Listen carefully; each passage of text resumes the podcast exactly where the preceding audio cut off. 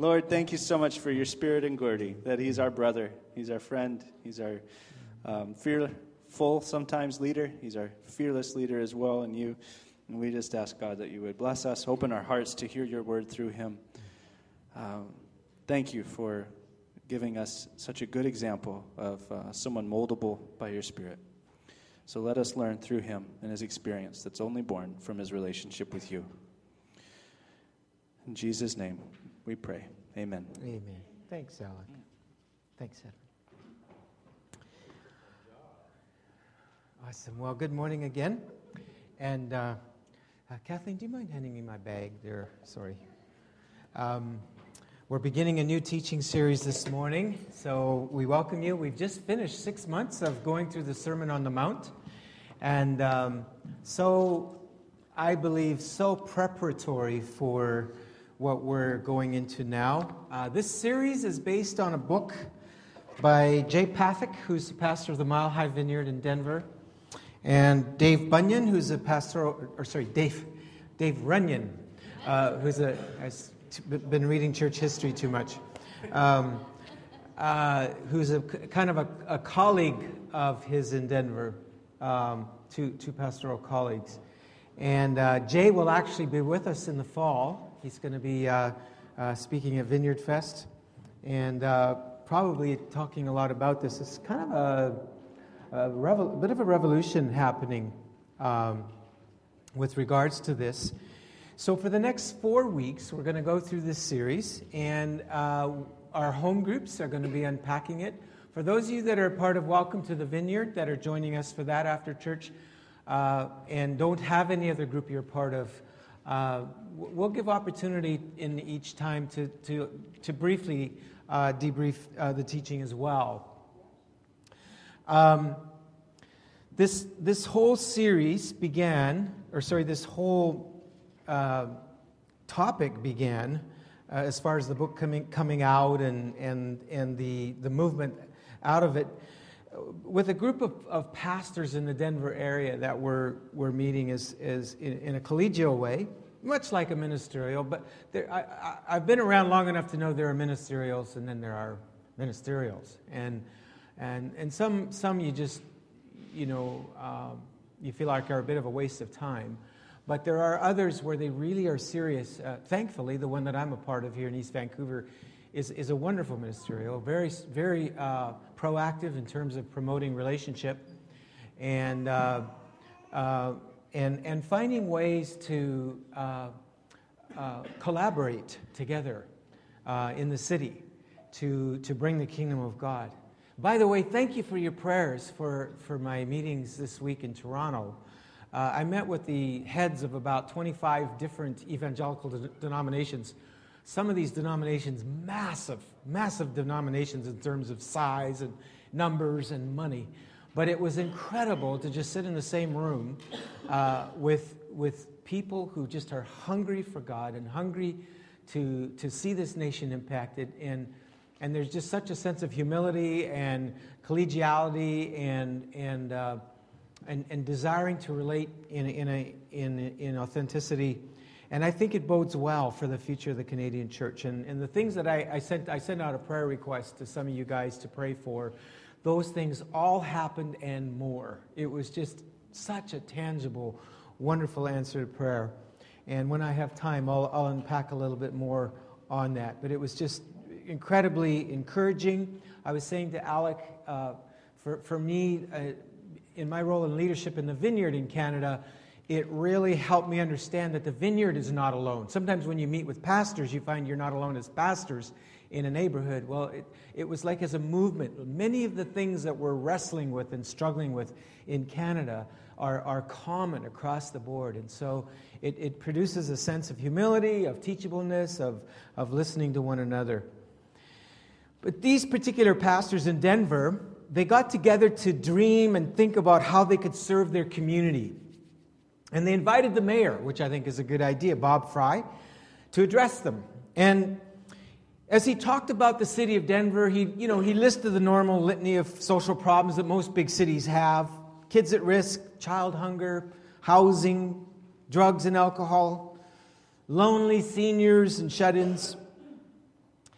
And, but then he startled these pastors with this statement. He said this The majority of problems we face would either be eliminated or drastically reduced if we could learn how to be a community of great neighbors.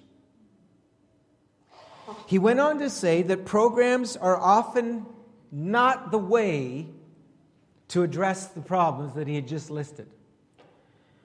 They, they often are stunted in their ability to have impact. But rather, he said, relationships that are ongoing and organic. Because when people are in relationship, when there's problems, they're more likely to be cared for. Well, when the, when the mayor left, our vineyard guy, Jay Pathak, looked at his colleagues in the room and he said, Am I the only one feeling slightly embarrassed here? We've just asked the mayor what is the best way we could actually serve our city. And he tells us as a group of pastors that it would be great if we actually got our people to obey the words of Jesus. Particularly the second half of the Great Commandment. Now, you know the Great Commandment, right? It's the one that Jesus said you can boil everything down to. When one asked him who was, what was the greatest commandment, Jesus' response was Love the Lord your God with all your heart, with all your soul, with all your mind this is the first and greatest commandment. And the second is like to it. In other words, Jesus, I, I, think, would agree with what Alec said earlier. You can't really separate the vertical and the horizontal. He says you, you, could, you could boil it down to two. And they're very interconnected. They're, they're, they're, it's seamless, really. You, know, you love me, feed my sheep. The second is like to it love your neighbor as yourself. All the law and the prophets hang on these two commandments. So all of a sudden, the penny drops for these guys, and they go, You know, Jesus was a genius. He actually knew what he was talking about. He knew how his followers could change the world, and it wasn't really that complicated. So it, it, lead, it leads us to our opening question for today's teaching and really for the service. What if, when Jesus said, Love your neighbor, he meant your actual real neighbor? Well, the penny dropped, just like it has for Christine. Blessings.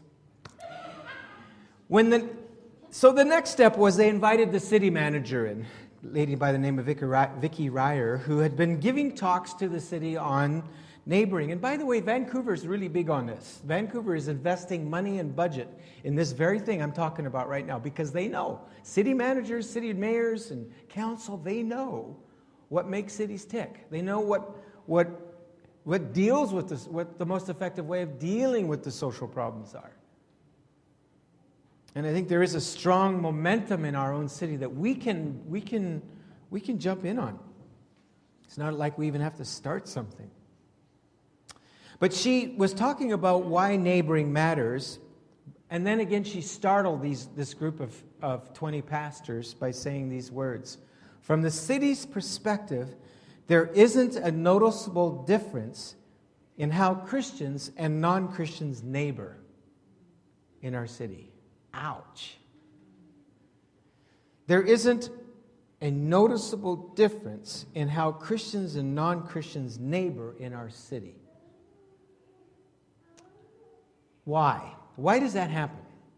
Well, I think our text gives us some really good insight from Luke chapter 10, where a similar uh, conversation occurs is what we read in Matthew just a minute ago, where it says, On one occasion, an expert of the law stood up to test Jesus. Teacher, he asked, What must I do to inherit eternal life?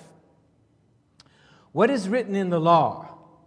Jesus replied, How do you read it? He answered, Love the Lord your God with all your heart, with all your soul, and with all your strength, and with all your mind, and love your neighbor as yourself. You have answered correctly, Jesus replied. Do this, and you will live. But he, being a lawyer, looked for a loophole. No, that's what it kind of says that. But he, wanting to justify himself, so he asked Jesus, And who is my neighbor? Now, he wanted to justify himself. He was looking for a loophole, and, he, and I feel I'm no different. We're often no different than this lawyer who, rather than taking the plain meaning of what Jesus said, we look for rationalizations. We try to rationalize it away, make excuses. You know, yeah, but have we thought about this? Have we thought about that? And that's what's going on here. But what has happened is we have so spiritualized the term neighbor that it means nothing anymore. We try, we've tried to, as the church, and I grew up in this, where the neighbor is, is anyone. It's, it's some phantom person out there that we might happen to meet someday who's in trouble. So, what's happened is the neighbor has become everyone, and we're supposed to love everyone. And the problem is, is that when we try to love everyone, we can't love anyone. We end up loving no one. I love what the writers of the book said. They said this if we're not careful, we can end up having a metaphorical love for our metaphorical neighbors. And the end result is we actually do nothing. We've become inoculated to this command.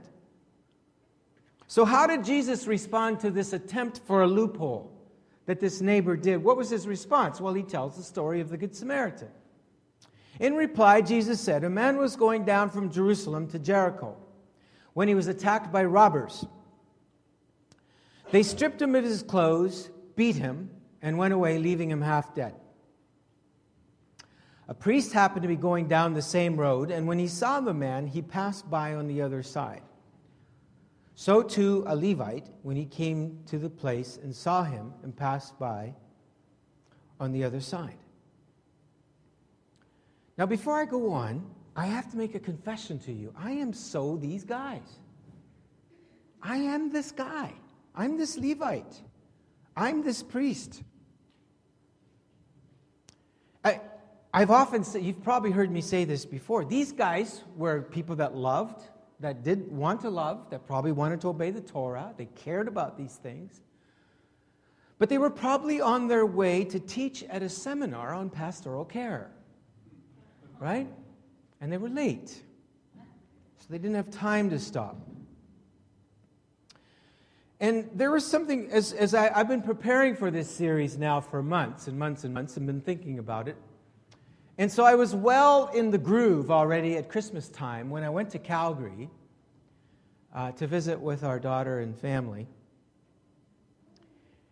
And I don't know how many of you I've told this, but, but Danielle uh, and our son Christian were born in a little neighborhood called Crowchild Ranch, which, when we were there, was the edge of the city. Today, it's the inner city. it's, just, it's, just, exploded. Uh, but uh, Calgary is massive. You know, I mean, I think they've annexed Regina, the you know, the and um, and and it, it just it just exploded. And so it, you know, they moved back from Switzerland, and they could have lived anywhere. And house, it's housing, rental housing there is, is like it is here. It's difficult. And you know where they ended up? They ended up like literally a five minutes walk from where she was born, right? So we're back in this neighborhood where I spent 10 years in Calgary. This was my first uh, experience being a husband, being a father, being a pastor, a youth pastor of a, of a large, growing uh, suburban church in Calgary. Spent 10 years there. And for two weeks, we went and stayed with our daughter and, and family in their home in this very same neighborhood. And in those two weeks, I learned more about the neighborhood than I'd learned in all the 10 years that we'd lived there. And it just broke my heart because the neighborhood's incredible. Incredible little toboggan runs that I took with our, our grandkids, little parks where we went for walks, little viewpoints where you could go up and see the Rockies this way and the, the Bow Valley and the city that way. It was just breathtaking. It was in the middle of winter, and the first week it was 40 below, and then in the next week it was 30 above. You know, I mean, it was, it's, it's the Chinooks, right? And, and the, I learned more in, in, in two weeks. And I was just prayer walking around the neighborhood. And, and my daughter, they're very relational, and they have kids from the neighborhood coming through the house all the time. And, and, and so you meet the neighbors, and you meet the kids, and you meet the kids, and you meet the kids, and you meet more kids. And, and I began to reflect on that is why did I learn so little about that neighborhood during the 10 years? And I realized is because I was part of a commuter church where I would get up in the morning and go to my office, and I had a certain route that I would drive to a, an expressway, get on the expressway, drive 10 minutes to the church, and there's nothing wrong with that. But what happened is the church was so sucking all of my energy and my time. We had programs, we were feeding the poor, we were reaching the lost, we had street outreaches, and I was just go, go, go, go. But when I came home, I had no juice left for my neighborhood. I was so tired. Uh, I could hardly have any juice left for my family, let alone the neighborhood. And on the other hand, Kathleen was kind of isolated in the neighborhood, and she ended up making friends and started a women's group, and she saw people come to Christ. So she did well there. But I, I, I looked back and I realized how tragic. And one of the reasons that we moved to Vancouver was to change all this. I was writing kind of for our Welcome to the Vineyard course this morning how that uh, when we drove into Vancouver, we, know, we knew Vancouver very little and we had stayed at Gideon Chew's place out in Poco. We drove in asking the Holy Spirit to lead us, and the only direction I'd, I felt I'd received from the Lord was to drive down Hastings Street and at some point turn south. And again, I knew nothing about Vancouver at that point. We turned south on Commercial Drive, and then up a Graveley and Commercial. We got out of the car, and uh, within a couple of, of uh, hours, I think we booked our first apartment over here in McLean. And we've lived within walking distance of that ever since. And, and that's a wonderful feeling. But the, the problem for me, again, is I realized that I, you, those habits run so deep. And you can just get extracted by life from your neighborhood, and you can be like this Levite and this priest, walking by your neighbors. Well, let's read on. But a Samaritan, now a Samaritan, you got to understand in the Jewish context, was the equivalent of maybe a terrorist maybe not the nicest, most attractive person in your congregation. They, this was the enemy, okay? Jesus says, But a Samaritan, as he traveled, came where the man was, and when he saw him, he took pity on him. Now, I want you to notice something here. It says, first of all, he saw him. In order, it's amazing how many things happen in Scripture that were miraculous, that were preceded by the words, Jesus looked at that person or Jesus saw that person. There's something about seeing people that requires a certain pace to see. It says he saw the man and then he took pity on him or he had compassion. That word literally means he was empathetic. He felt that man's pain. He realized, goodness, if, if I'd have been here maybe half an hour sooner, that would have been me, right?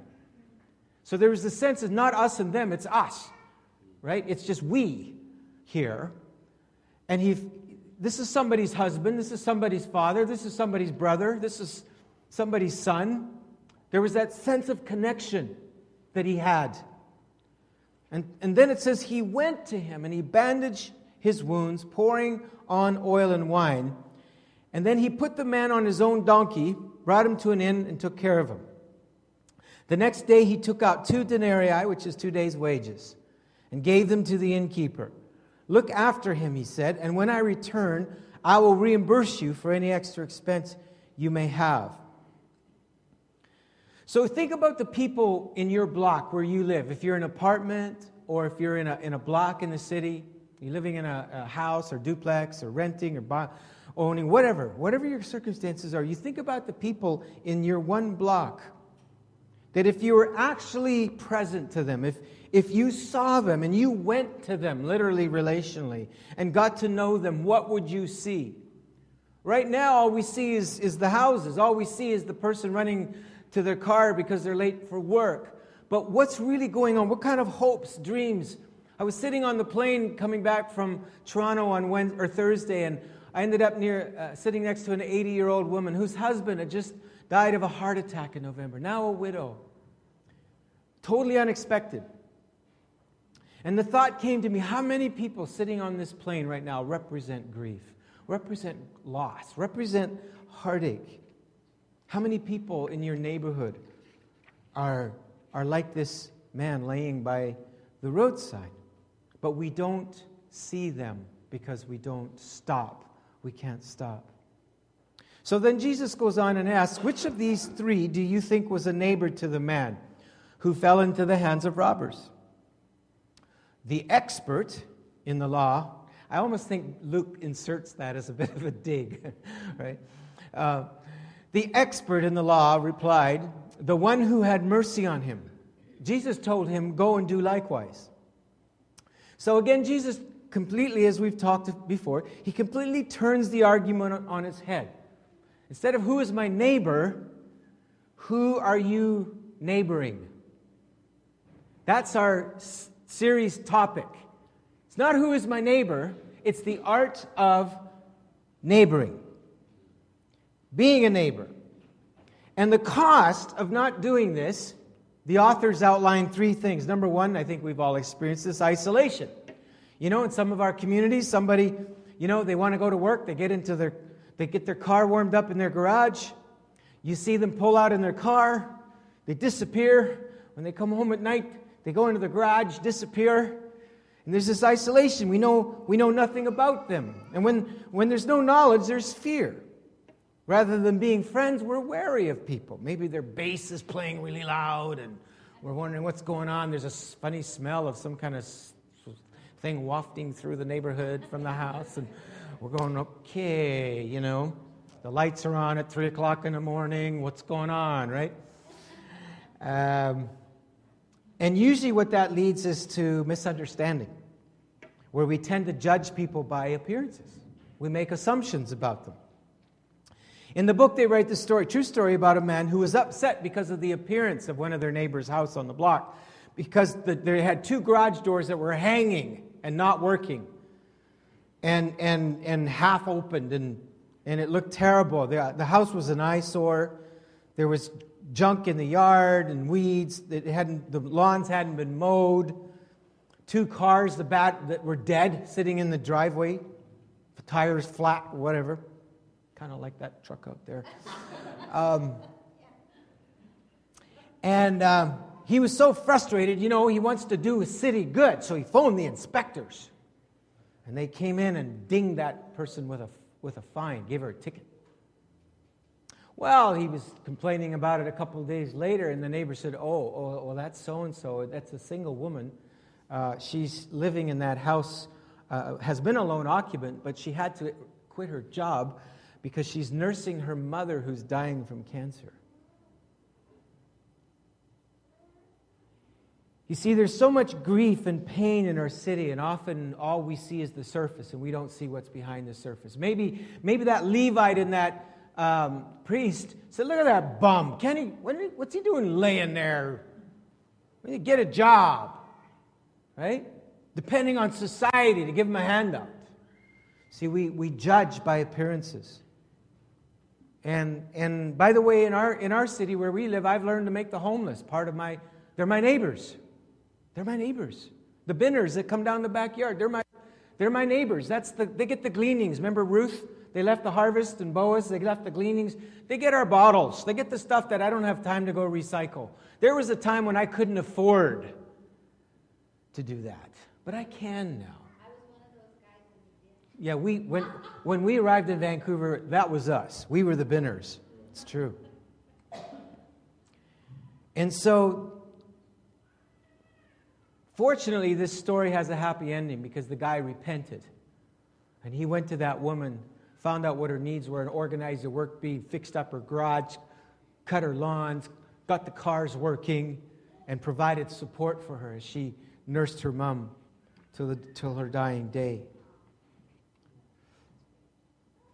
So, the vision of this series is quite simple. Right now, living next door to you or in your neighborhood is a stranger or strangers. And our goal is to move to becoming acquaintances. And then a relationship, friendship. And we have some strategy to get, get that way. Now, I know that different ones of you are in different places in your life, but it doesn't matter. Whatever season you're in right now, the Holy Spirit can work through whatever limitations you have. Some of you, you, you never know if you're going to be evicted in a, in a, in a week. You know, you, you, you don't, you know, some of you are students and, and there's transients, but no matter where you are in your life, there's a window of opportunity. So we're going to do today in a few minutes what's called a block map assignment, and, and I'll explain that.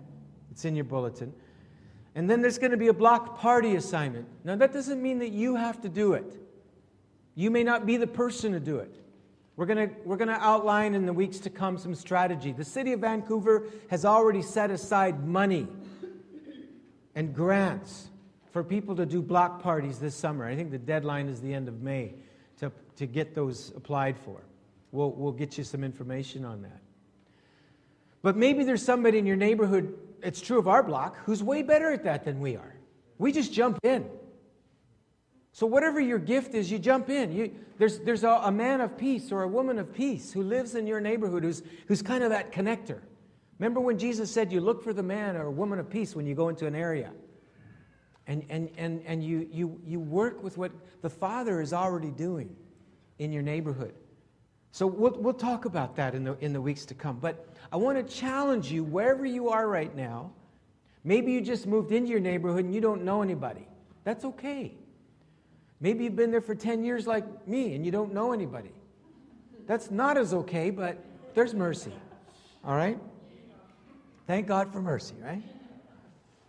but listen, look at this scripture that Paul talks to the, the Athenians about on Mars Hill. He says this From one man, speaking of Adam, he made all the nations that they should inhabit the whole earth. And he marked out their appointed times in history and the boundaries of their lands. God did this so that they would seek him and perhaps reach out for him and find him, though he's not far from any one of us. And I began to think that God, in his sovereignty, put Kathleen and I and our kids, when, we, when they, they were still with us when we moved into Venables Street, he sovereignly planted us there for a reason. He miraculously got us a house in Vancouver that we own at that time through a very, very proactive Chinese real estate guy who was full of the Holy Spirit and kept calling me when I said, We can't afford this and we can't do this. This is stupid. This is silly. And I'm so glad I listened to him, finally, and to Kathleen. I was listening to Kathleen too. But I, I'm realizing that God, in His sovereignty, put us where we are for a reason. God has put you where you are for a reason those neighbors that are around you. He sa- it says here that God is not far from any one of them. In Him we live and move and have our being. They're seeking Him. Now, some of them it's through New Age and, and the Tao and, and, and, and drugs or, or, or you know, promiscuity. I mean, it, it, it, whatever. They're, but they're seeking. See, our place is not to judge what they're using for, in the search, it's just to recognize the search. And to say, Father, what are you doing? What are you doing? What are you up to in my neighborhood, in my block, my apartment? Apartments are incredible, incredible opportunities. You ever see somebody moving? They could use help. Right? Do you, do you ever, there's a reality show called House Hunting where the, the, the, the, people are looking for a house and they're, you know, they want to look at the floors and they want to look at the design. And, and, and Jay Pathak writes, he's amazed that people never, in, in the house hunting, they never look at their neighbors. But there's this beautiful Canadian ad where the guys are looking for a house and they buy the house and then they look out the window and their neighbors are nude sunbathing. And so the ad says, you know, your realtor, realtor will also take a look at your neighbors. you know? Um, But the point is, is how many of us really think about our neighbors when we're going to buy a house? Like we just had a big construction project. Sue knows this. We had a big construction project next door. Two, two, a two-unit duplex has been built.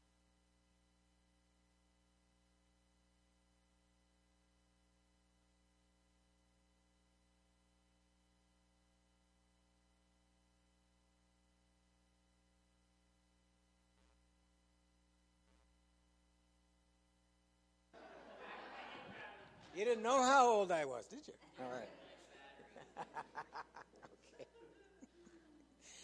okay. Um, but I, am you know, when, they, when, when new people move into your neighborhood, are you watching for them?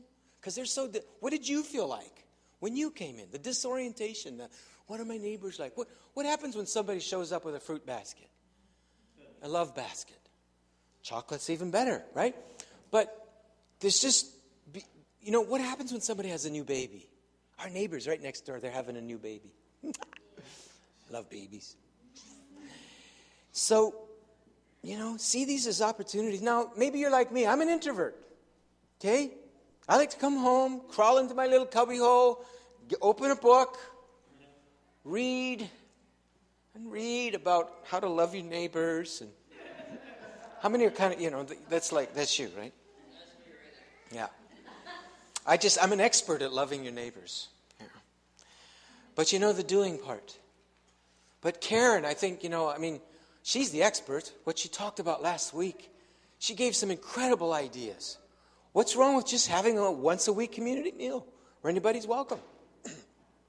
and, you know, start small if you have to. But, you know, you could be talking to someone and just say, hey, come on over. Wednesday nights we have a community meal or whatever. There's different ways. Let me, let me, let me uh, give you some concluding thoughts before we go into our exercise. When we try to love everyone, we end up loving no one. Number two, we can only do a few things really well. Okay, I don't care how gifted you are. You can only do a few things really well. So let's make sure that one of them is the one thing that Jesus said matters the most. Thirdly, a good neighbor always trumps a good program. And fourthly, this is really profound. It's really hard to love someone if you don't know their name. So, may I suggest that we start there? I would like to give kudos to, I think, a family who does this really well. I think Dan and Kirsten, who are right now, this was at their picture in Zanzibar, a spice farm somewhere in Rwanda. Is that in Rwanda? Oh, that's a country. Oh, I thought it was a province of Rwanda. I'm so embarrassed. I'm so embarrassed. All right. Well, maybe they'll let me back in the pulpit. I'm not sure, but but this is Dan and Kirsten with their three children, Aiden, Elise, and Chloe, with their niece, uh, Kyra, with some friends. But what I've noticed in their uh, I don't know, 15, 10, 10 years that they've been neighbors where on their street is they live this out. They live this out. They're amazing Christmas parties. Uh, when I, they invite me to the Christmas party, and all their neighbors are there. It's amazing. And I make friends with some new neighbors, you know? So kudos. And they're going to be back soon. Woohoo! Boy, that was powerful and passionate. All right. So our our little worksheet that you have in your bulletin, I'd like you to pull it out. And I want us to do a little assignment for a few minutes. And this assignment, uh, I did, I call it the chart of shame because that's how I felt when I did this. In fact, I think they call it that in the book. But they said when you, when you feel the shame, they said don't run away from it. And here's how they say it feel the burn. Feel the burn. So uh, there's extra pens. Uh, if you need one, raise your hand. If you need a chart, raise your hand if you didn't get one with the bulletin. And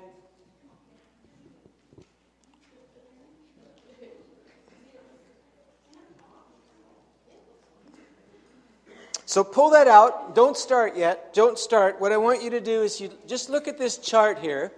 This represents your house or your apartment or wherever you live. Okay? These squares here represent your neighbors beside you or in front of you. I cheated on mine because we're kind of in a duplex, and so I know these neighbors, but I also know these guys across the street, so I put one of them over here. All right? Well, and no, it's not cheating. They're my neighbors. All right. Tony Yellowhouse, right? Um, we got this guy, uh, he's African American. He grew up in, in the States. He, he moved into a house across the street. And he's got this big, big, bright yellow house that he painted. And so at the block party last, last, um, last year, his name tag said Tony Yellowhouse. so that's where that comes from. Um, so, um, what I want you to do is, in as many squares as you can, fill out, first of all, the name of the person who lives in, in, in that house. Okay? So, so do that in all of the squares, just in any of the squares around you. Just fill out the first name. Now, some of you just moved in to a place, so, so I understand that it's, it's hard. And, um, but, but that's okay. It, the key is, is what we're trying to do today is identify where you are. Okay? That's all. And, and, uh, and there, there's, there's uh, no condemnation.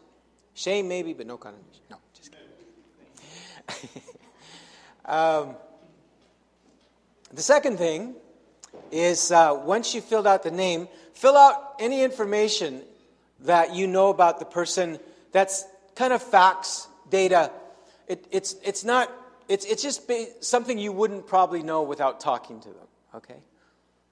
So, like, for example, that information I know about Tony, I didn't learn from the gifts of the Spirit. I learned from talking to him, okay?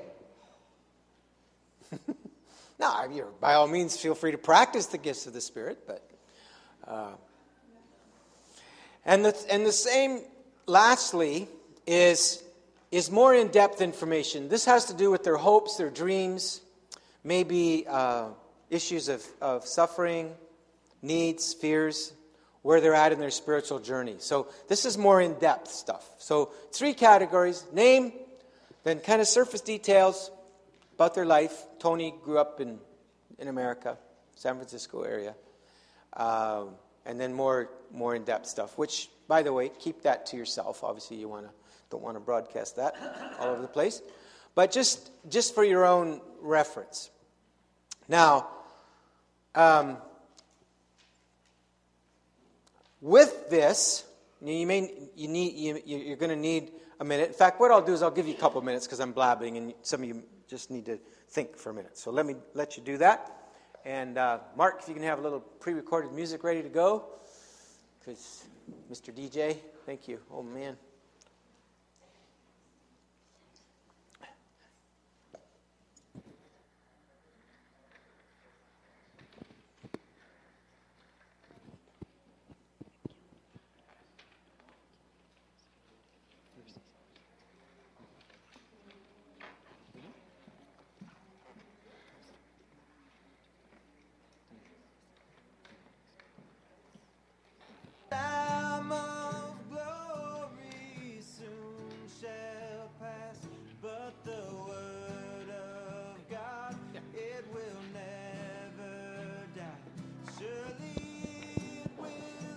Give you just a couple more minutes.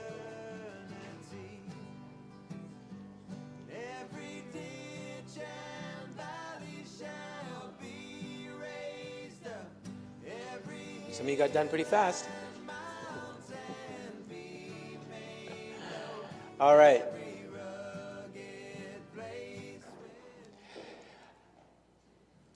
So, Joanna just mentioned to me motive. I think we covered this already, but just so you're clear, what's our motive? Huh? Oh, oh, oh, oh, okay. Attack. We covered it, didn't we? Love your neighbor. Love your neighbor as yourself. You can't love somebody if you don't know them. All right? So that's it, pure and simple. And the winner, the most winner, uh, okay, most gets a prize? Is that how it is? All right. So, so sometimes those of us who were raised in Campus Crusade or whatever, different evangelistic organizations, all of a sudden see evangelism all over this. All right? And this is, this is to uh, get my neighbors to come to church or, or, or to win them for Christ. Well, I, I, like to say it this way um, you can evangelize without love, without loving. But you can't love without being good news, right? So it's, it's the, the, there is no ulterior motive. It's to be neighbors, it's to obey the first and great commandment to love your neighbor as yourself. And, and don't get ahead of yourself. You're going to meet people from all walks of life who have different lifestyles, different philosophies, different values. Love them. Just love them. Don't get ahead of yourself. So let me really put that caution out. There's a, there's a Billy Graham thing coming through the city, and, it's called My Hope Campaign. And I prayed about it, whether we should jump on board, because what you do is you gather a group of friends and neighbors, and you show them this powerful video that, that the Billy Graham organization has put out. And I think it's wonderful. I think it works in a lot of places. But I just sense in my own heart a check that, that God is really wanting us to go deeper right now and to just really understand place and placement, where He has put us. Uh, I love Eugene Peterson's translation of John 1 14. And the Word became flesh and moved into the neighborhood. I love that. So it's just about being present to people and loving them. And um, will spiritual conversations come? Absolutely. You better believe it. We're in a very spiritual city. But that's not our motive. Our motive is to love, to obey this, the second half of the Great Commandment. Is that clear as clear? As clear? Can, can, can, you, can you honor that? Can you respect that? Um, just really work hard on that. I think it's, it's just so critical for our, our city. Uh, our city is, is so full of people who've been burned by religion because people have an agenda of how, um, how they're going to have a wonderful plan for your life. And I, and I, and I, I, think Jesus does have a wonderful plan for your life. I think, I think the kingdom of God and the, and the gospel is the greatest thing in the whole world. But I really believe that this whole area of loving is just, and neighboring is really critical to this. So please, if you could take off your evangelism glasses and, and all of that stuff, just really take those off. Discipline yourself to just be neighbors. And, uh, and usually, I, I found in my experiences that when I do that, I end up having way more wonderful, authentic, real evangelism connections anyway um, as a result. Now, here's your assignment for the coming week. You did this in class. Your assignment is this learn the name of one of your unknown neighbors this week and fill in their square on your block map. Okay, you may not know all three points, but at least get their name. And I, when I started practicing this, now Kathleen and I, Joanna and Wade, and all of our leadership, we're doing this, okay?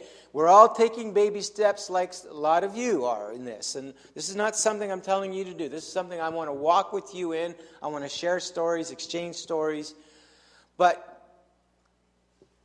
a, a few weeks ago, I cheated a little bit because I was trying to do this. And so, pro- problem in Vancouver is some names of my neighbors I can't pronounce.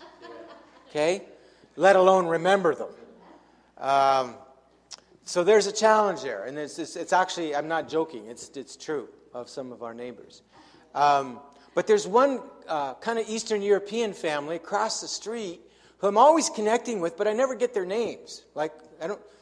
And so uh, just a few weeks ago, I connected in the back alley. They were taking their kids off for a bike ride, and and I heard the, I heard the, the, the woman say to her, her, her partner, Stefan. I went, woohoo! so I went there and wrote it down on the block, right? So if you're an introvert, that's allowed, right? That's allowed. Whatever it takes, right? But the key was I wrote it down and I remembered it, and now I'm praying for them. I can pray for them by name, right? And I pray for my other neighbors by name, love to love them.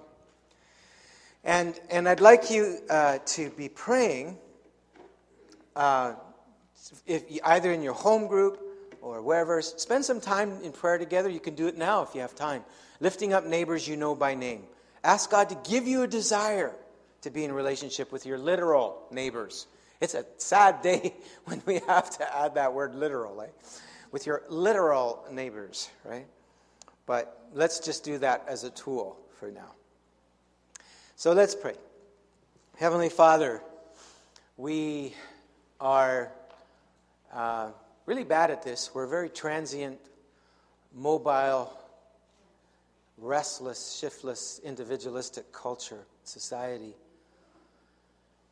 And yet, Lord, you've already gone ahead of us in our city by speaking to people who, who are not even necessarily Christians about the power of neighboring, the power of obeying the second half of the Great Commandment to love our neighbor as ourselves. So, Lord, I, I, just ask for a purifying of our hearts, for a cleansing of our hearts. And, and Lord, I know that some of us are students and working with academic deadlines and busy and and we're going, how in the world? I just pray that none of us would see this as something added extra to our life. That, Lord, that it would some, you would give us wisdom to integrate it into the way that we live, Lord. And that you will show each of us what we can do in the context of the time and the place that we are in. That, that you would give us creative ideas and, and that you would give us an alert, alertness to just stop, even if it's for three minutes just to say hi to somebody, just to talk, just to connect. Uh, restore the front porch, Lord, if not literally and physically, at least socially. Would you, would you do that, Lord? By the power of your Holy Spirit. Now, we have some fridge magnets here.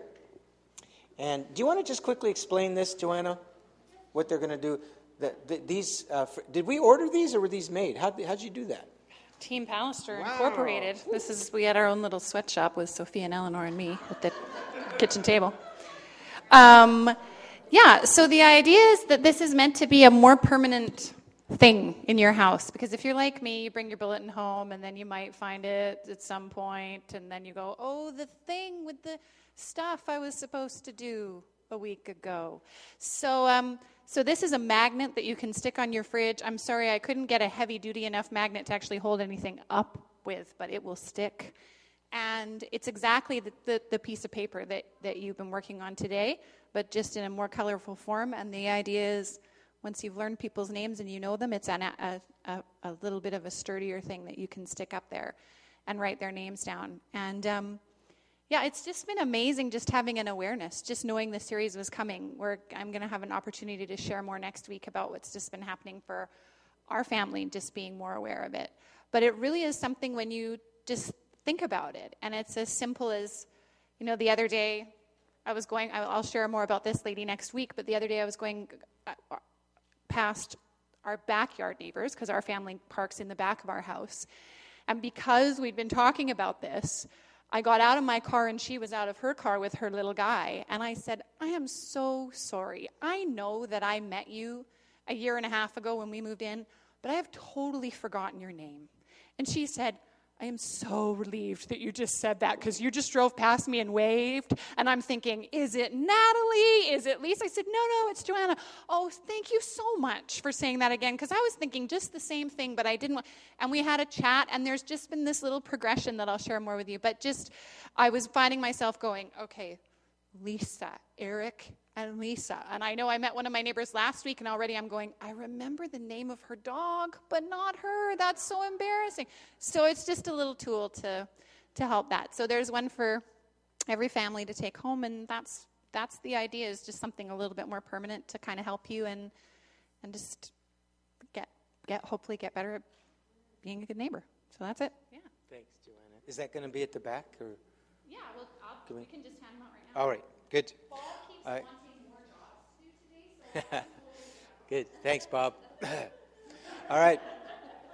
So, um, a couple things. Welcome to the vineyard. We'll probably commence around 1 o'clock at our house. Uh, the address again is 2143 Venables Street. For those that are joining us, you just go down to Venables, which is about a five minute walk that way, and then walk another five minutes. This is if you're walking really fast. Uh, to 2143 Venables, all right?